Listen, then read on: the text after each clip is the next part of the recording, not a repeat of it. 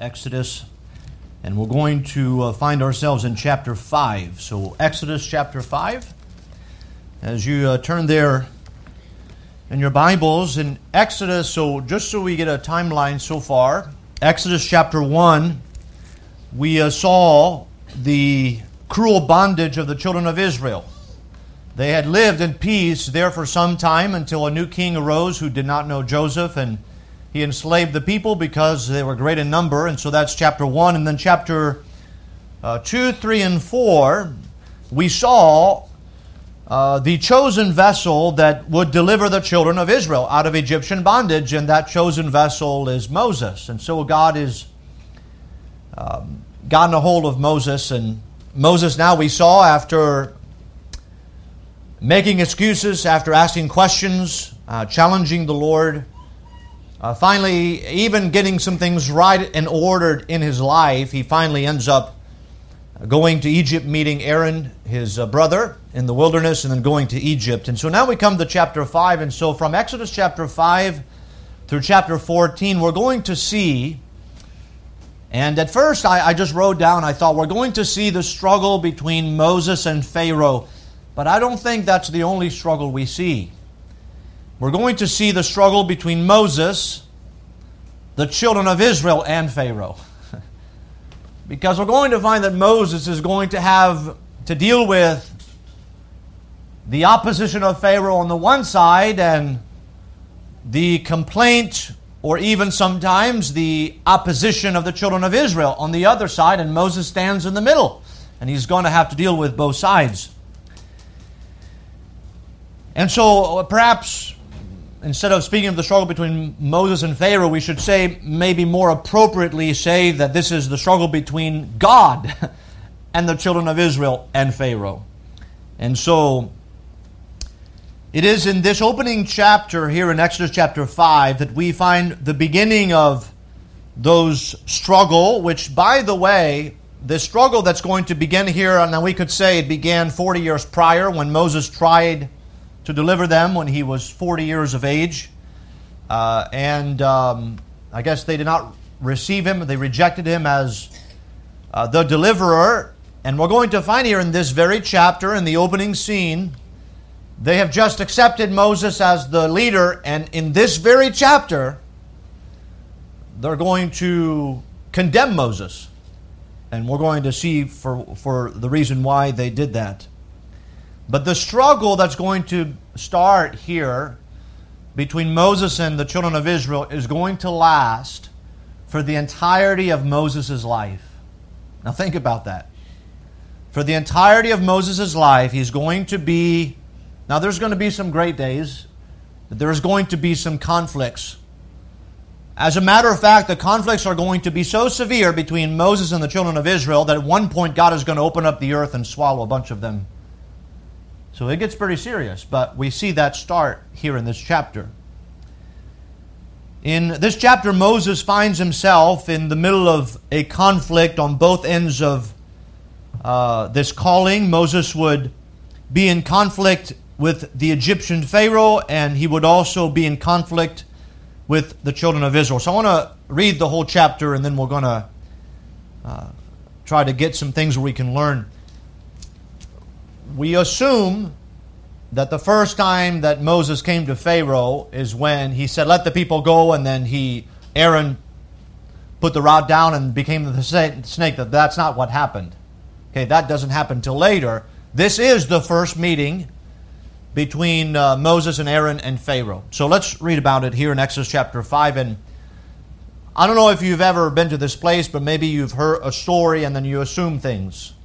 And here we come to Exodus chapter 5, and I assume that in this first conversation that Moses is going to say to Pharaoh, let the people go, God's got a promised land for them, that's where he wants them to be, he's going to divide the land, it's a land full with milk and honey, but that's not what he's going to say at all. So let's look here, Exodus 5 verse 1, and afterward Moses and Aaron went in and told Pharaoh, thus saith the Lord God of Israel, let my people go, that they may hold a feast unto me in the what? The wilderness. And Pharaoh said, Who is the Lord, that I should obey his voice to let Israel go? I know not the Lord, neither will I let Israel go. Go where? Just to go in the wilderness to hold a feast. That was all the request. Again, the request is not they're leaving permanently to go to the promised land. That's not the request. The request is let the people go so they can hold a feast in the wilderness. Verse 3, and they said, that's Moses and Aaron, the God of the Hebrews hath met with us. Let us go, we pray thee, 3 days' journey into the desert and sacrifice unto the Lord our God, lest he fall upon us with pestilence or with the sword. So, in this first meeting, judgment is not pronounced on Pharaoh if he doesn't let them go. Judgment is pronounced on the children of Israel if they don't go in the wilderness to hold a feast and to sacrifice to the Lord. You see that? That's the first meeting. Verse 4, the king and the king of Egypt said unto them, wherefore do ye, Moses and Aaron, let the people from their works get you unto your burdens? And Pharaoh said, behold, the people of the land now are many, and ye make them rest from their burdens. And Pharaoh commanded the same day the taskmasters of the people and their officers, saying, ye shall no more give the people straw to make brick, as heretofore. Let them go and gather straw for themselves, and the tale of the bricks which they did make heretofore, ye shall lay upon them, ye shall not diminish aught thereof. For they be idle, therefore they cry, saying, let us go and sacrifice to our God. Let their more work be laid upon the men, that they may labor therein, and let them not regard vain words. The vain words, what? Go hold a feast, go sacrifice to the Lord. Pharaoh said that's vain words. Verse 10, and the taskmasters of the people went out, and their officers, and they spake to the people, saying, thus saith Pharaoh, I will not give you straw. Go ye, get you straw where ye can find it, yet not aught of your work shall be diminished. So the people were scattered abroad throughout all the land of Egypt to gather stubble instead of straw. And the taskmasters hastened them, saying, fulfill your works, your daily tasks, as when there was straw. And the officers of the children of Israel, which Pharaoh's taskmasters had set over them, were beaten and demanded, wherefore have ye not filled your task in making brick both yesterday and today, as heretofore? Then the officers of the children of Israel came and cried unto Pharaoh, saying, wherefore dealest thou thus with thy servants? There is no straw given unto thy servants, and they say to us, make brick. And behold, thy servants are beaten, but the fault is in thine own people. But he said, ye are idle. Therefore ye say, let us go and do sacrifice to the Lord.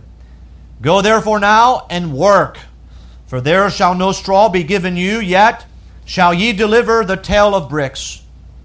And the officers of the children of Israel did see that they were in evil case, after it was said, ye shall not diminish aught from your bricks of your daily task. And they met Moses and Aaron with who stood in the way as they came forth from Pharaoh. And they said unto them, the Lord look upon you and judge, because ye have made our savor to be abhorred in the eyes of Pharaoh and in the eyes of his servants, to put a sword in their hand to slay us. And Moses returned unto the Lord and said, Lord, wherefore hast thou so evil entreated this people? Why is it that thou hast sent me? For since I came to Pharaoh to speak in thy name, he hath done evil to this people, neither hast thou delivered thy people at all. Now, I want to bring your attention to verse 2, to what Pharaoh said. He asks, it's one question, but it's really two questions. But there's two questions in one question. Who is the Lord that I should obey his voice to let Israel go? I want to preach on this question, And maybe with those words, who is the Lord that I should? Who is the Lord that I should?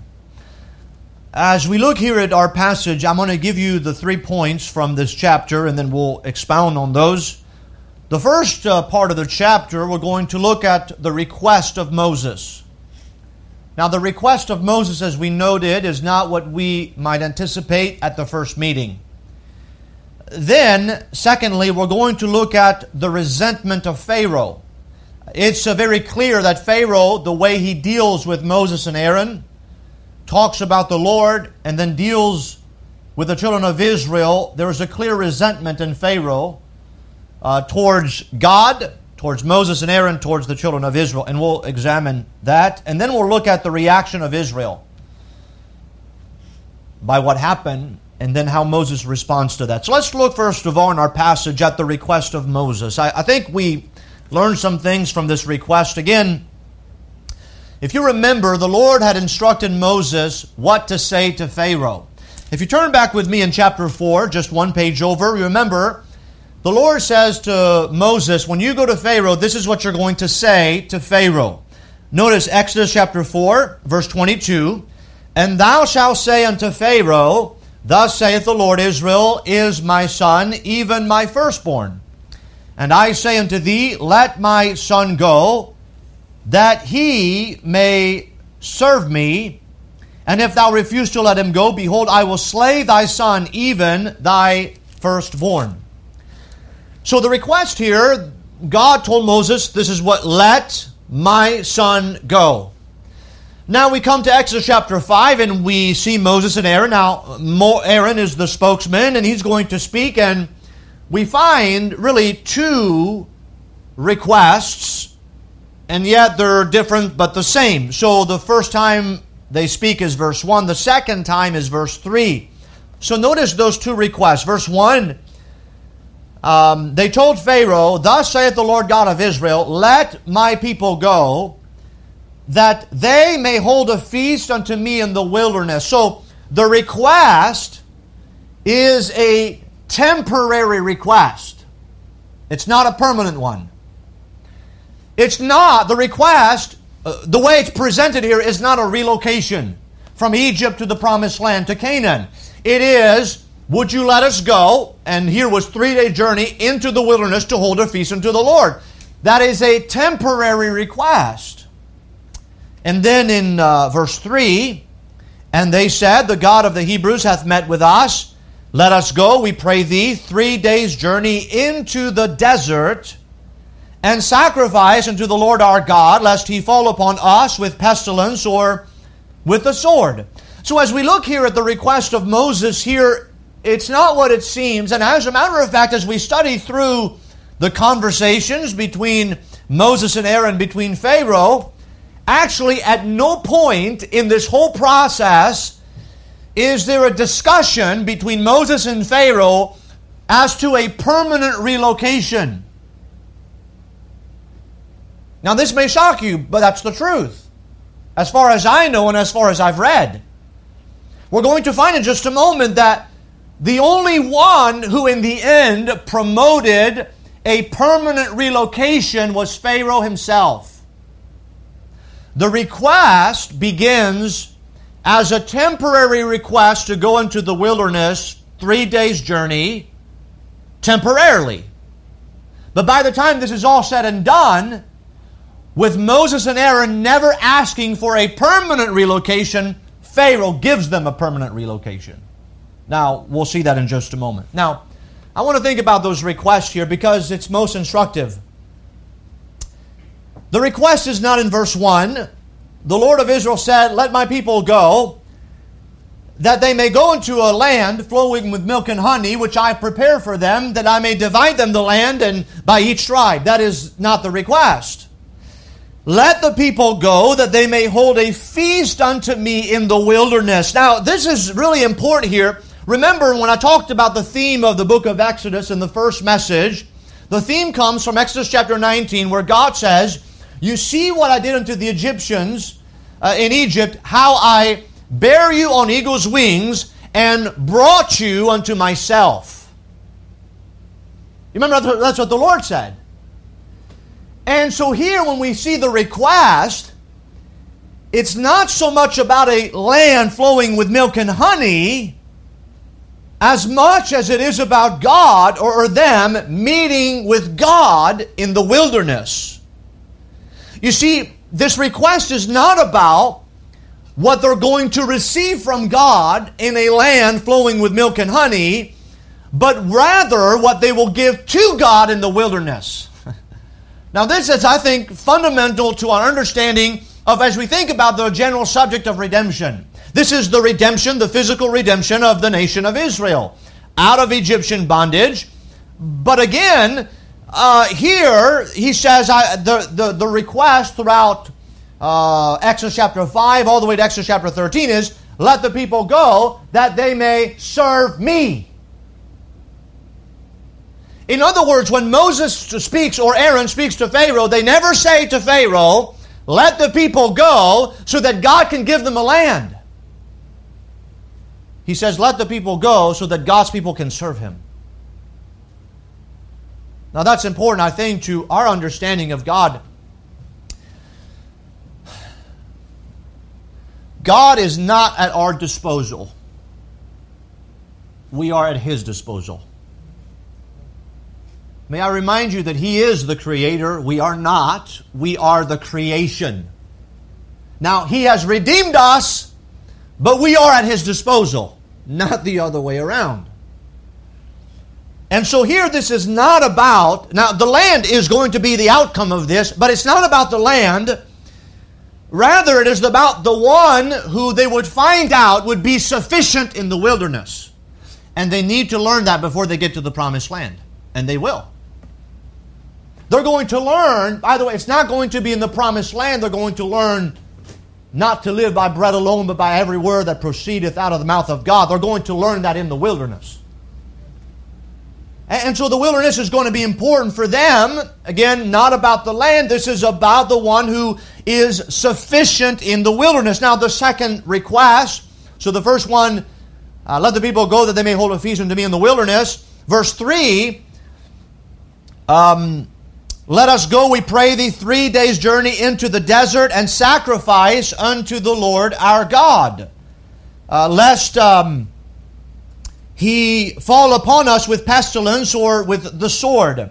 Now I want you to notice here, because he mentions, we see several things within this request.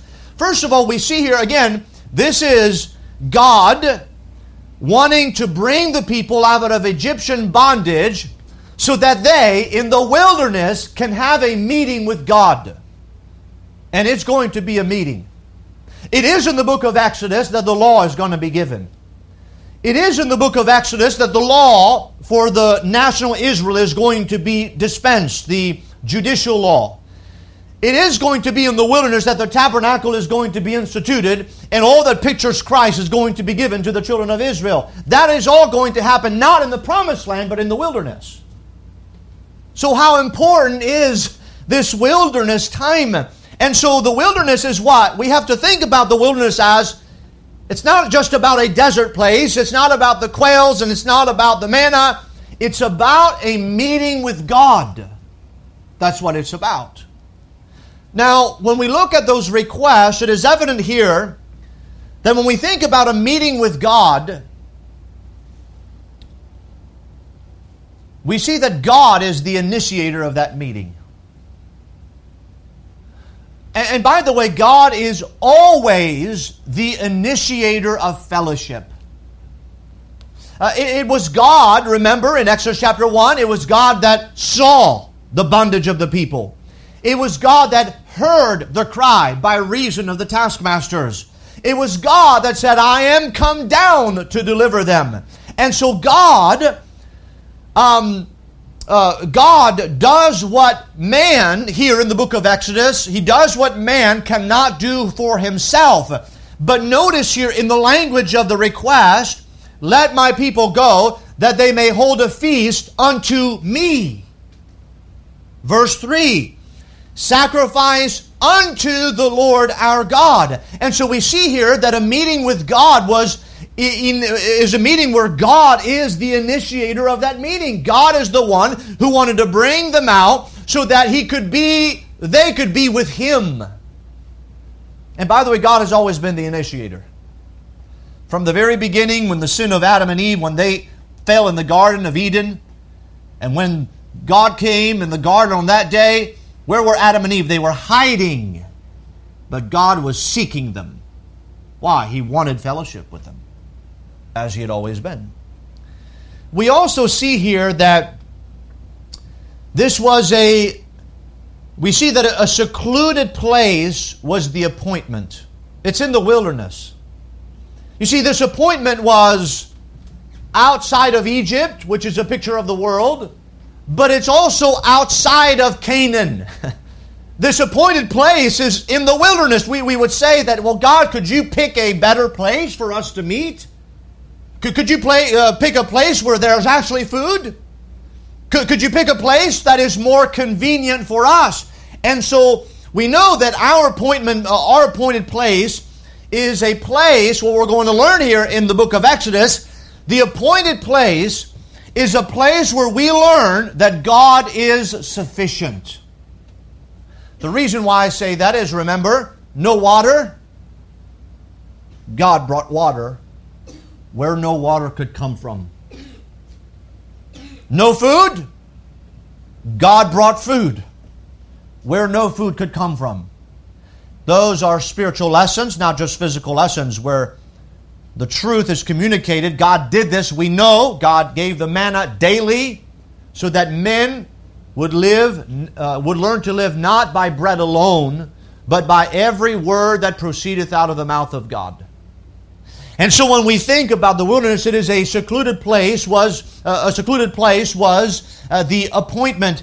And, we have to get to the place where we don't worship God and we don't come to God because our life is comfortable and our life is blessed. We learn to depend on God and learn that God is sufficient no matter what our circumstances are, even if they seem to be unfavorable towards us. We also see that a sacrifice was what the Lord required. They mention here, we need to sacrifice unto the Lord our God. Now, we think about a sacrifice. It's interesting here that, we've seen it, throughout the book of Genesis, just mentioned here and there. One of the main examples is Abraham and Isaac offering his son Isaac as a sacrifice.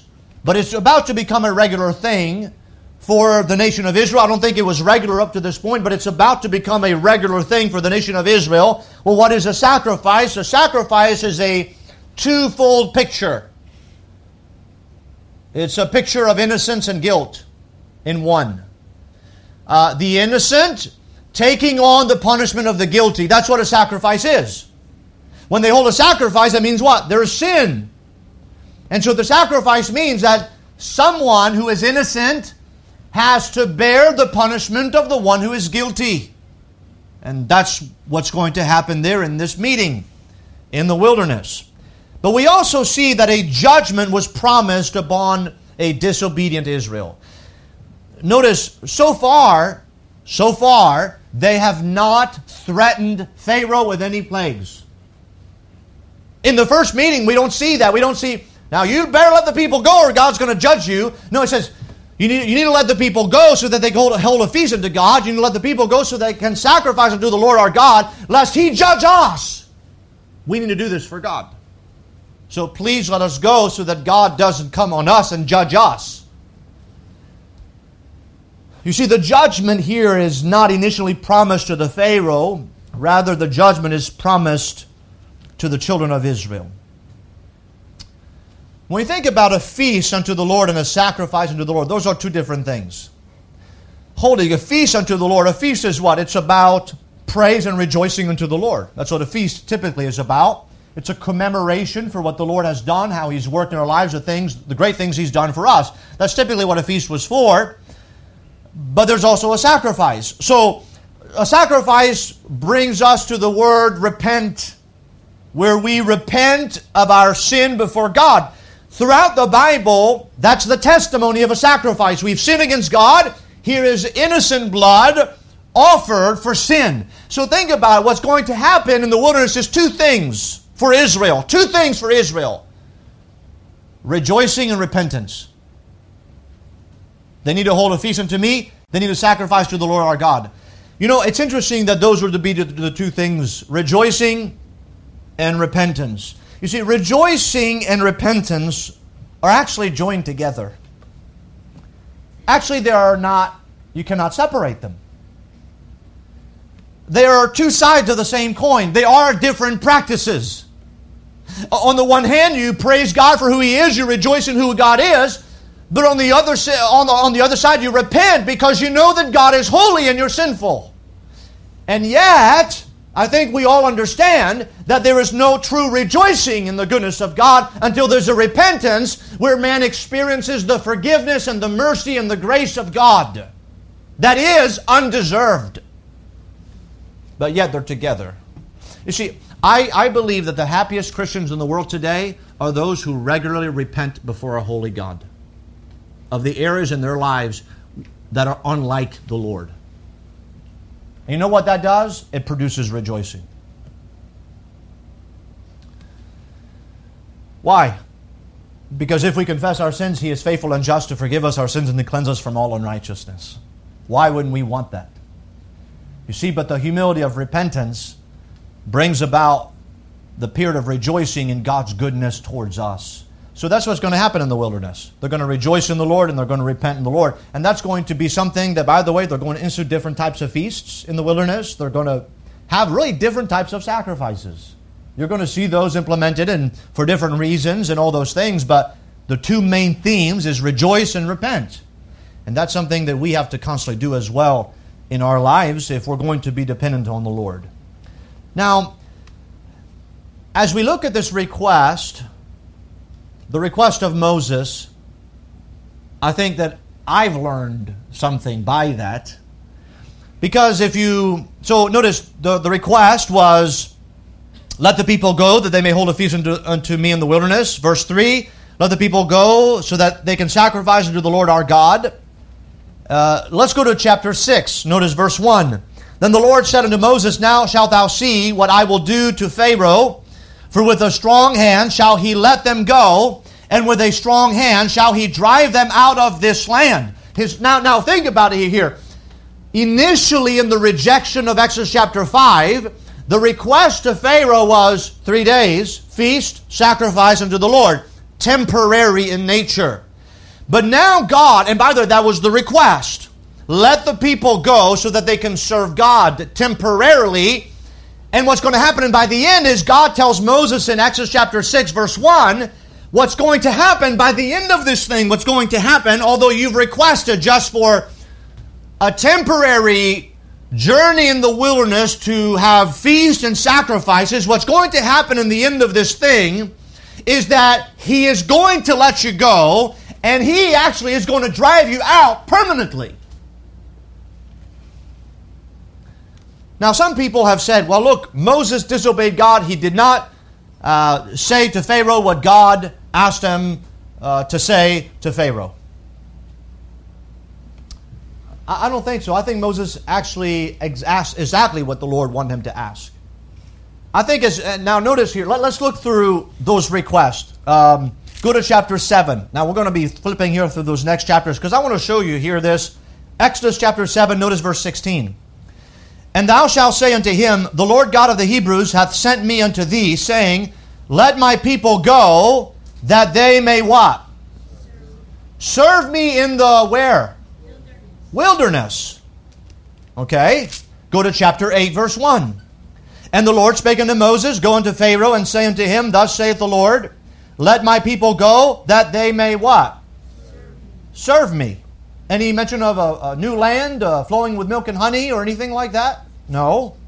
Verse 8 of chapter 8, then Pharaoh called for Moses and Aaron and said, entreat the Lord that He may take away the frogs from me and from my people, and I will let the people go, that they may do sacrifice unto the Lord.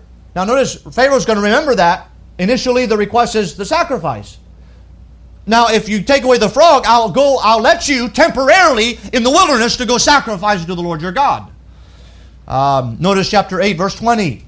And the Lord said unto Moses, Rise up early in the morning, and stand before Pharaoh. Lo, he cometh forth to the water, and say unto him, Thus saith the Lord, Let my people go, that they may serve me. Chapter 9, verse 1. Then the Lord said unto Moses, Go in unto Pharaoh, and tell him, Thus saith the Lord God of the Hebrews, Let my people go, that they may serve me. Notice, chapter 9, verse 13. And the Lord said unto Moses, Rise up early in the morning, and stand before Pharaoh, and say unto him, Thus saith the Lord God of the Hebrews, Let my people go, that they may serve me. Chapter 10, verse 3. And Moses and Aaron came in unto Pharaoh, and said unto him, Thus saith the Lord God of the Hebrews, How long wilt thou refuse to humble thyself before me? Let my people go, that they may serve me. Notice chapter 10, verse 24. So, plague 9 happens in verse 21 of chapter 10. Notice verse 24 of chapter 10. And Pharaoh called unto Moses and said, Go ye, serve the Lord, only let your flocks and your herds be stayed. Let your little ones also be with you. And Moses said, Thou must give us also sacrifices and burnt offerings, that we may sacrifice unto the Lord our God. Again, the discussion after plague number 9, the discussion is still for a temporary reprisal to go in the wilderness and to sacrifice unto the Lord and then to come back. That's why he says you can keep all your stuff here. It was temporary. And so Pharaoh says, well, I'll grant you this to go temporarily. That's the discussion. There is nothing permanent happening in the mind of Pharaoh or even in the mind of Moses and Aaron, because that's not been their request. The request is, let them go 3 days so they can serve God. That's all so far. Now go to chapter 11. Notice verse 1, And the Lord said unto Moses, Yet will I bring one plague more upon Pharaoh and upon Egypt. Afterward, he will let you go hence. When he shall let you go, he shall surely thrust you out hence. What's the next word? Altogether. So here, you see what's happening? The request initially was a reasonable request. Let God's people go just 3 days' journey into the wilderness to offer a feast unto the Lord and to offer sacrifice to the Lord. And the request after this is, let them go that they may serve God. Let them go that they may serve God. Pharaoh, after plague 9, says, I'll let you go temporarily, but you can't. So at one point says, just let the men go. Another point, keep the herds back. And he said, no, we have to have sacrifice. And here God says, before the last plague comes, I want you to know what's going to happen. So far, the deal has only been temporary in nature. But God is going to move in such a way in the heart of Pharaoh and harden his heart that Pharaoh is going to thrust you out altogether. Which is where we understand why God hardened Pharaoh's heart. You see, here's the wonderful thing about God. I don't know if I'll be able to communicate this clearly. But Pharaoh hardened his heart towards God, towards the people of Israel, because he didn't want them to go 3 days' journey to hold a feast and to offer sacrifice. So God says, you want to harden your heart? I'll harden your heart even more. And so God would harden the heart of Pharaoh to the point where Pharaoh's heart is going to be so hard at one point that Pharaoh himself is not just going to offer them to go into the wilderness 3 days' journey to offer a feast to the Lord and to offer sacrifices, but Pharaoh himself is going to permanently throw them out of Egypt.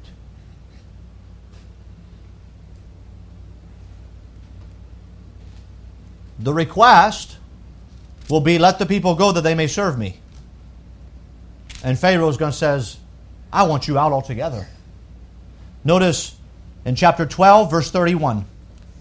So after plague 10, this is after the firstborn dies, verse 31.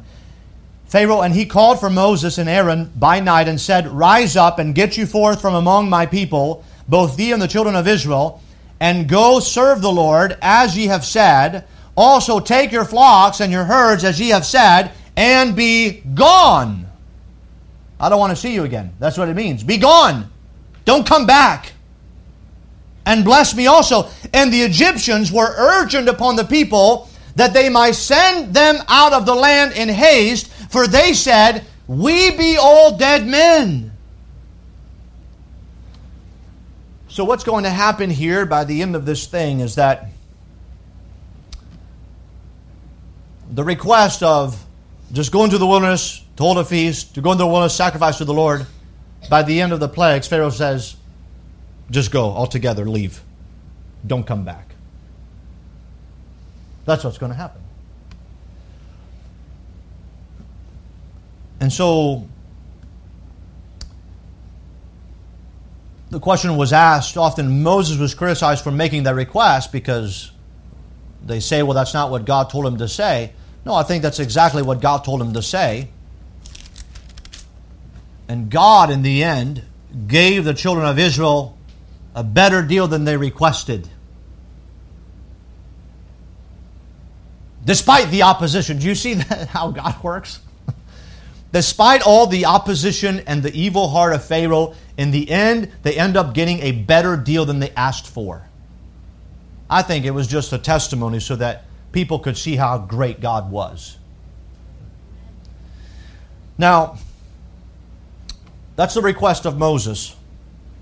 But then we see the resentment of Pharaoh. And notice here, so the request, verse 1 and verse 3, in the middle of this, Pharaoh, he speaks.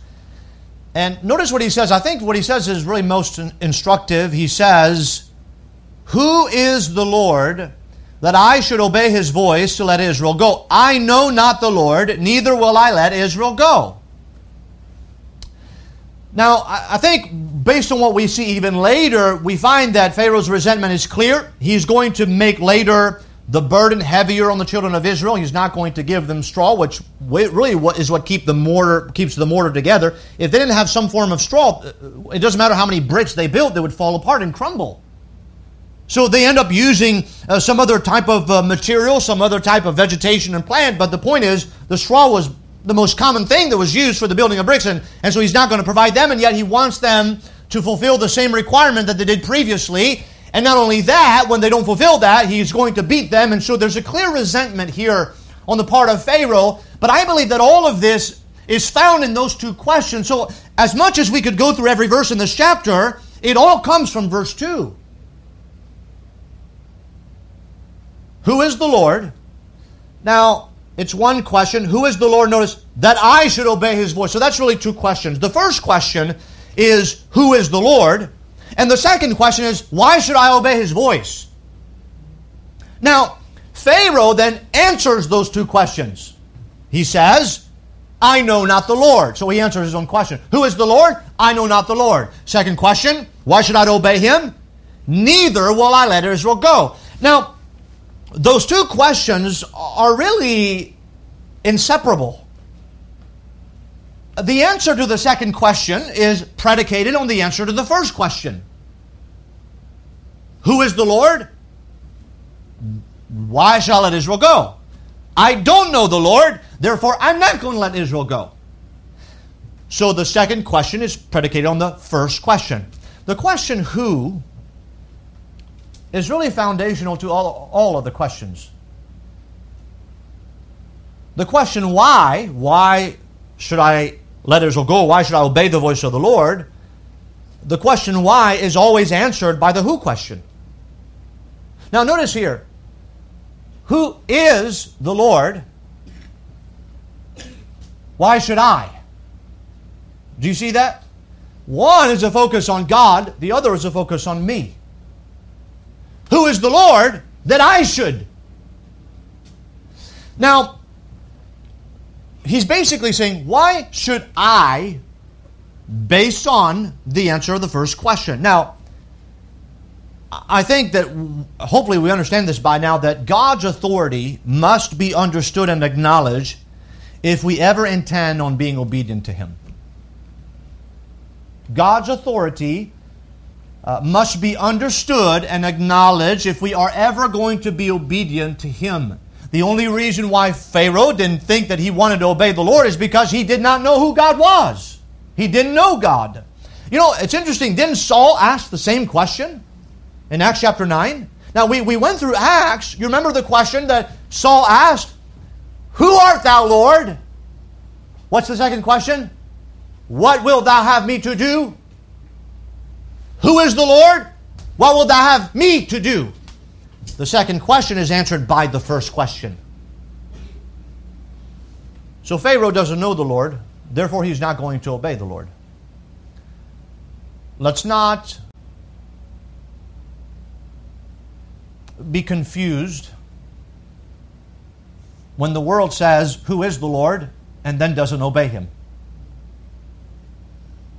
Let's not be confused by all that is going on in the world. We know where that comes from. It comes from the fundamental question, who is the Lord? And if the world says, I know not the Lord, then the world will not obey his voice. It is that simple. And so here Pharaoh said, I'm not going to listen to God. By the way, Saul thought the same. Who art thou, Lord? When he found out that the Lord was Jesus Christ, then he served God. Why? Because he understood who God was. You see, the question of who is the Lord affects everything in this life. So when we are not serving God, we have to go back to the first question. Not focus on the second question. Because the second question, I believe, will take care of itself when we answer the first question right.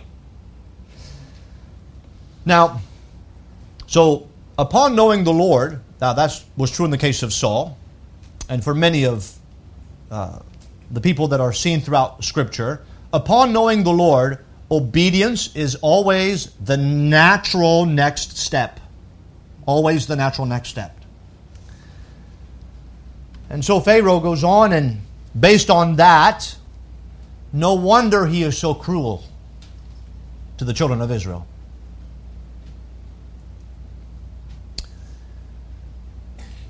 Notice in verse 4, he says, And the king of Egypt said unto them, Wherefore do ye, Moses and Aaron, let the people from their works get you unto your burdens? And Pharaoh said, Behold, the people of the land now are many, and ye make them rest from their burden. So, I think a further area that aggravated Pharaoh was that I think some of the people had already stopped working. I mean, that's what Pharaoh says. You make the people stop doing their work. It's your fault that they're not working anymore. So it seems that the people, right, from chapter 4, who had believed in Moses and Aaron, now they get to the place where they probably had stopped working because they're expecting deliverance. Now, Moses forgot one part of the message that God told him, and that was that the people would receive, but Pharaoh would reject. So he forgot to tell the people that. But Moses knows that. The people don't know that. And so here Moses and Aaron are blamed because apparently the people have stopped. They're expecting a deliverance now. And by the way, I mean, they believed the Lord, but their expectation was wrong. You know, God has promises, but sometimes we have the wrong expectations with God's promises. Is God going to deliver them? Yes. But it's not going to be done their way and in their time. See, sometimes just because we think that things are not done our way and in our time, then we think that God's promises are not valid. That happens. But that's not the case. Right? It's the problem is not the promise of God. The problem is the expectation about the promise of God. So, and by the way, that's why Israel missed the Messiah. They were looking for a political emancipator, not a spiritual savior. The wrong expectation of the promise of God. Now, if we keep reading here, Pharaoh is so cruel. He says in verse 7, Ye shall no more give the people straw to make brick as heretofore. Let them go and gather straw for themselves, and the tell of the bricks which they did make heretofore, ye shall lay upon them, ye shall not diminish aught thereof, for they be idle. Therefore they cry, saying, Let us go and sacrifice to our God. So you can see the resentment in Pharaoh's orders, right? They're idle. They're slaves. They're not idle. They're working from sunup to sundown. But this speaks of resentment. You see that? It's coming out of his words. He says in verse 9, Let there more work be laid upon the men, that they may labor therein, and let them not regard vain words. That shows the resentment again. They're idle. They're listening to vain words. And so this all comes from a resentment that comes from what? Who is the Lord that I should obey him? I don't know God. So why would you Why would you, Moses, tell me what to do? And so people do that with Christians today. They resent the Christian because the Christian says that marriage is between one man and one woman. Who are you to tell us how we ought to live our lives? This is what God says. And you should obey His voice too. I don't know the Lord. That's why they behave the way they do. We have a growing segment. The government is promoting the mutilation of children in gender reassignment surgeries. Where does that come from? Who is the Lord that I should obey His voice? What is a man? What is a woman? It comes from this fundamental question. And then what happens is, when you don't answer that first question right, then those who speak the truth are resented. Idle words. They're listening to a vain word. They're holding to that old Bible, that old ancient document. Nobody ever believes that anyways in the 21st century.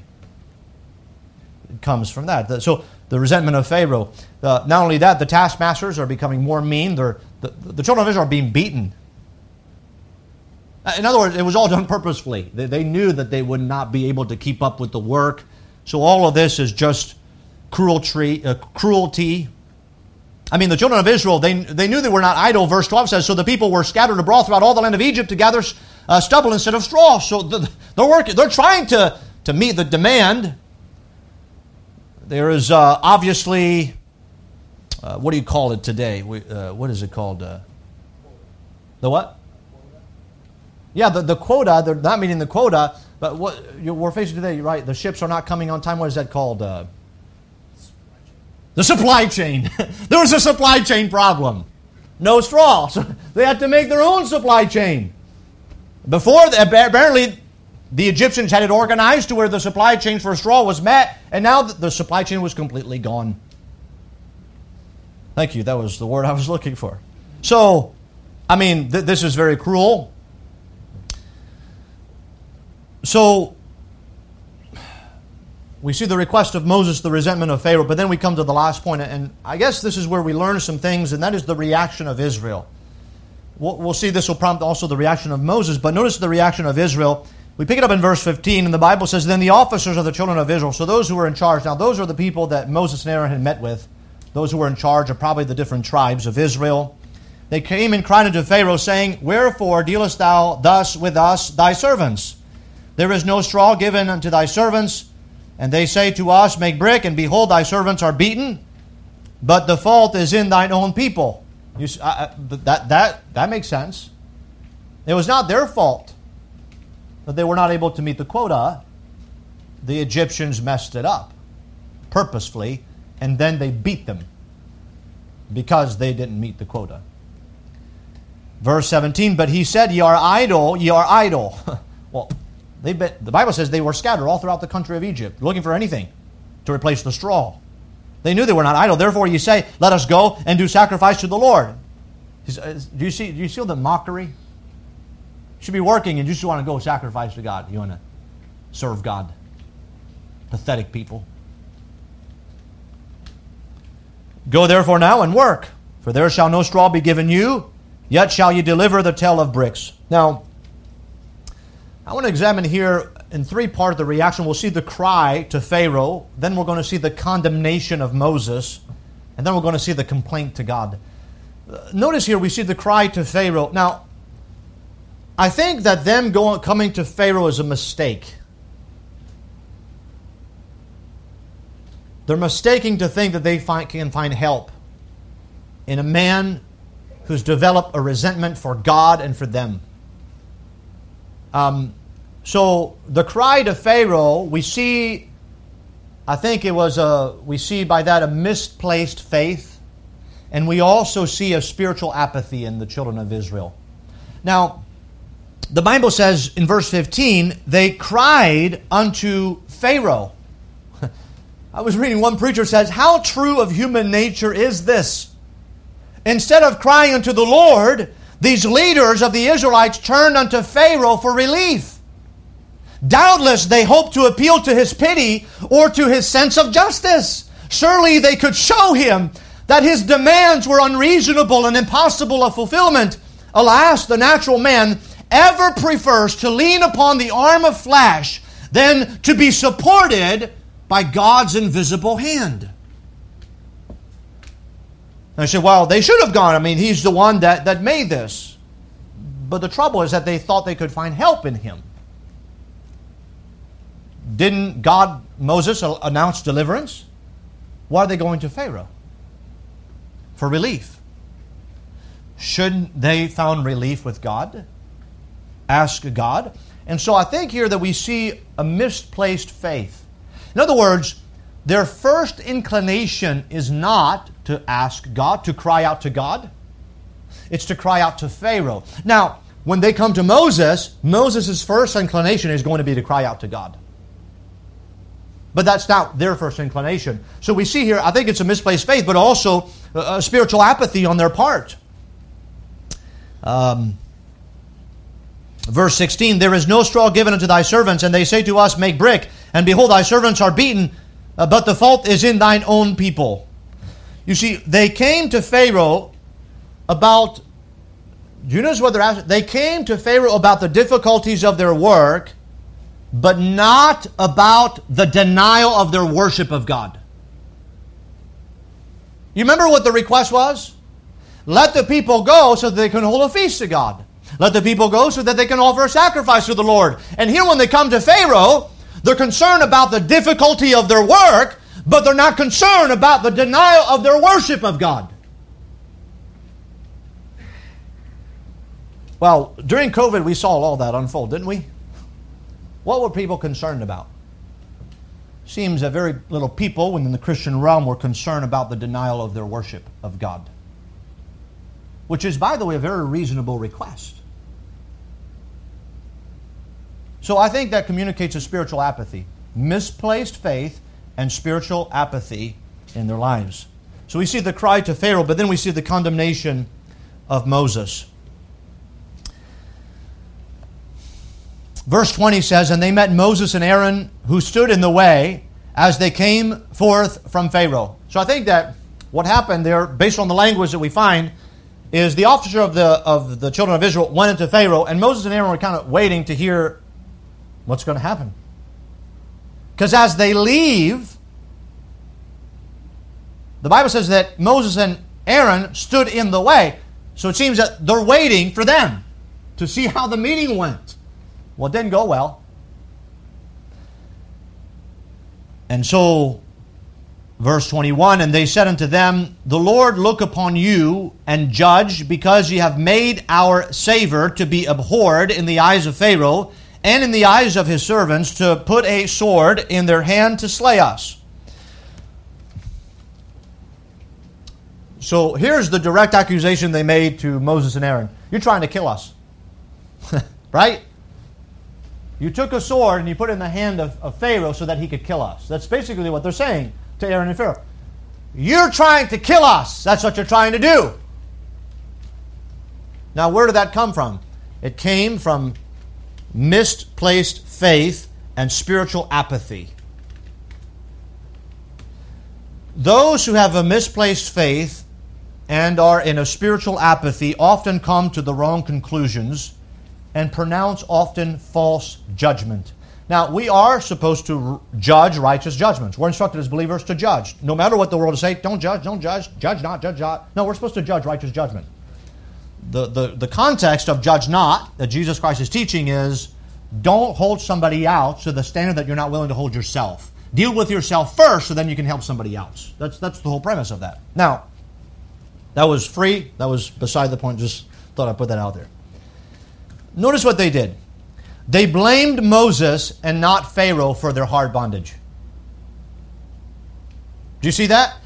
Moses was the one who instituted the harsher punishment and the cruelty, and yet they say it's Moses' fault. That is false, irrational judgment. Why? Well, I think because there's a misplaced faith. They're looking to man instead of God, and there's really a spiritual apathy because they're more interested in having a lighter workload than they are in worshiping God in the wilderness. And so because of that, there's not a thirst for God. Because that they're looking to man instead of God for the answers of life, they come to the wrong conclusions. And so now Moses is blamed for the bondage and not Pharaoh, who is the author of the bondage. You know, how quick we are to blame everybody else, right? It's everybody else who's wrong and not me. That's a very dangerous place to be. So they blame Moses, not Pharaoh, for their bondage. But then we see that they blame Moses and not Pharaoh as the instigator of the cruelty against them. Notice, as the instigator. In other words, the first that they say, God's going to judge you for what you did, Moses and Aaron. And then they give them the assignment of, you're the instigator. You gave the sword to Pharaoh to do what he did. So obviously here, the reaction of Israel is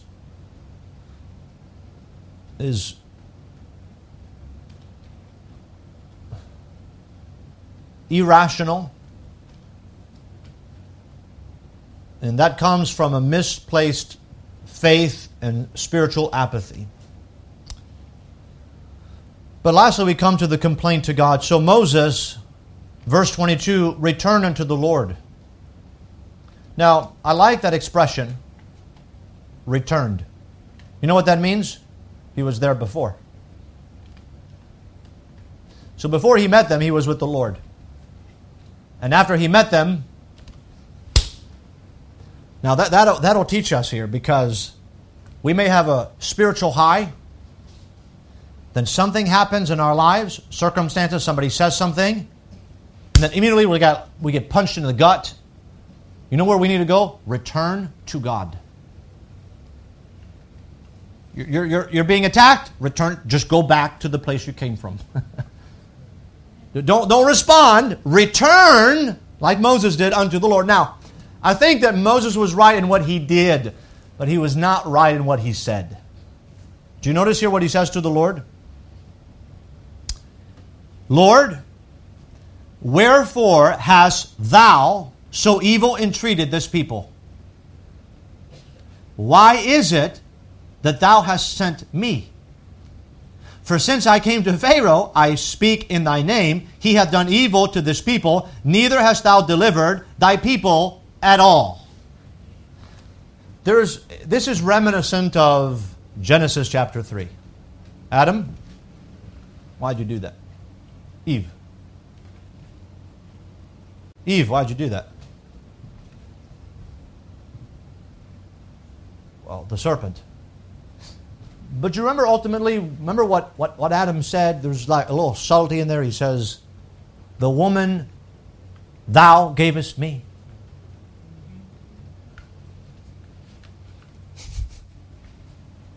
So who did Adam blame ultimately? God. So it's Moses' fault. No, Pharaoh's fault.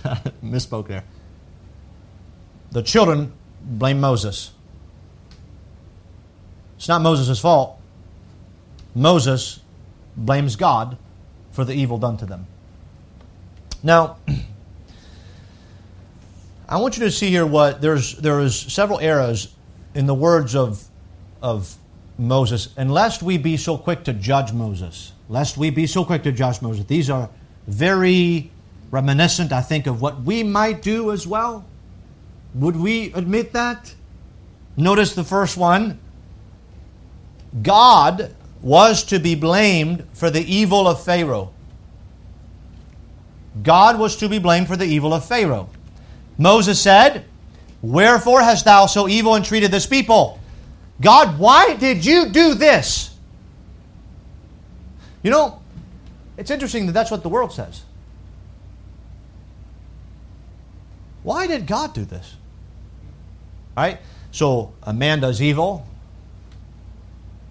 They'll think about the worst example in history, Adolf Hitler. And they'll think, well, why did God do this? Well, God didn't do it. Adolf Hitler did that. He is the evil man. God is not evil. But often we might blame God for evil that comes in our lives or in the lives of somebody else, while we know where evil comes from. It comes from the devil, and it comes from sin, it comes from man. The reason why there is suffering in this world is because of sin, not because of God. Yes, God cursed the earth, but He cursed the earth because of sin. So, God here was to be blamed for the evil of Pharaoh. Then we see that God's calling on Moses was questioned. Do you see what he says at the end of verse 22? Why is it that thou hast sent me? You know, we might do that. We might first of all say, well, God, why would you do this? And then the next step is, well, why would you even send me? Now, the children of Israel didn't know that Pharaoh would not be receptive, but Moses did. Moses knew. God told him, Pharaoh is not going to listen to you. He had told him that. F.B. Meyer said, he says, we must never suppose that the difficulties which confront us indicate that we are not on God's path and doing His work. You know, just because there's difficulties along the way does not mean that we're not serving God or that we shouldn't serve God.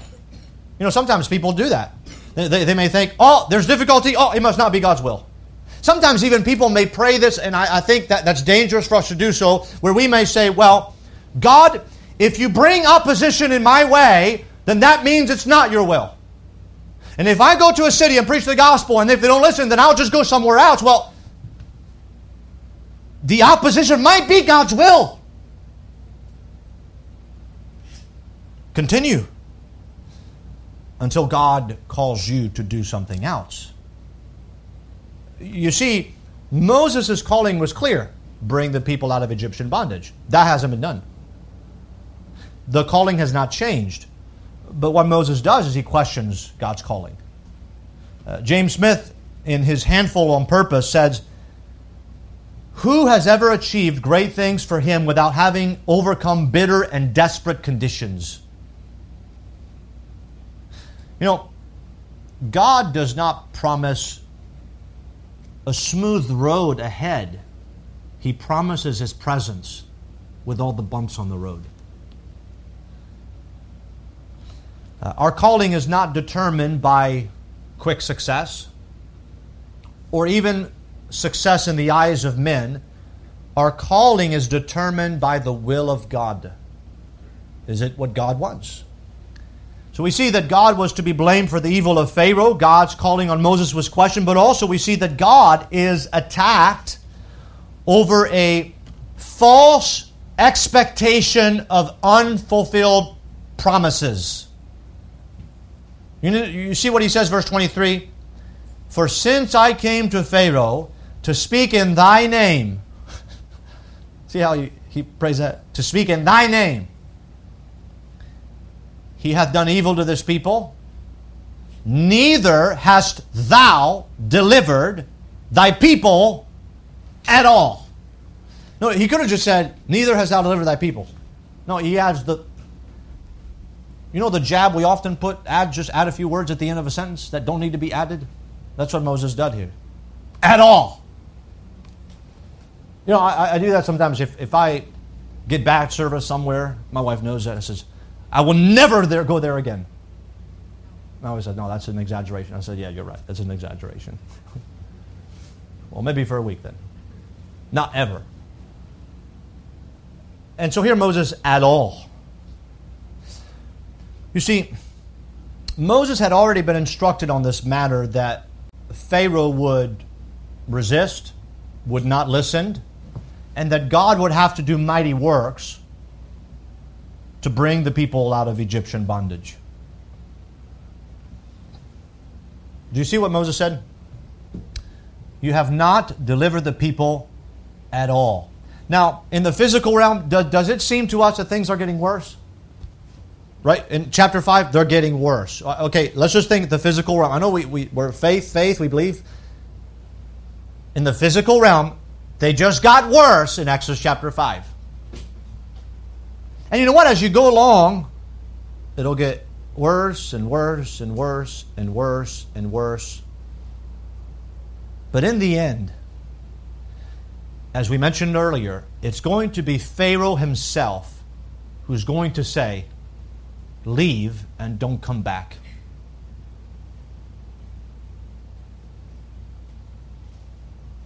So it got worse, but it got better. Do you see that? It got worse, but it got better. Why? Because as it got worse, God, when Pharaoh hardened his heart, God hardened the heart of Pharaoh. And God pushed Pharaoh all the way to the place where he was so far removed from God that he got to the place where he himself made the decision, Pharaoh did, to not just send the children of Israel out in the wilderness for 3 days' journey, but to have them leave permanently. As I mentioned, that was never asked by the children of Israel. So you see, we might have thought that God would have worked, we might think that as things go along, the 10 plagues, it gets better and better, Take the first step and, that gets better. We see Pharaoh soften his heart a little bit. We see, next plague, it got a little better. We see some progress in his heart. No, not at all. It got worse. Just because it gets worse does not mean that God is not working. And does not mean that God is not going to bring about what He said He would bring about for the children of Israel. So where does that leave us? It leaves us to the place, I think Pharaoh asked the right question. Who is the Lord? That I should obey Him. Well, if we know who He is, then we know we should obey Him. But it's dependent on that. Who is the Lord? You see, we may not know all that happens here or why it happens, but if we know who the Lord is, we're learning here, before we even get to the wilderness, that God can be trusted. We get the benefit of knowing the end when they're marching out of Egypt. But we often don't like the process. You see, we speak of redemption here. Egyptian, redemption from Egyptian bondage. But often we neglect to study the process that got the children of Israel the freedom to serve God. It got worse before it got better. So may the Lord help us to think about those things and to trust the Lord come what may.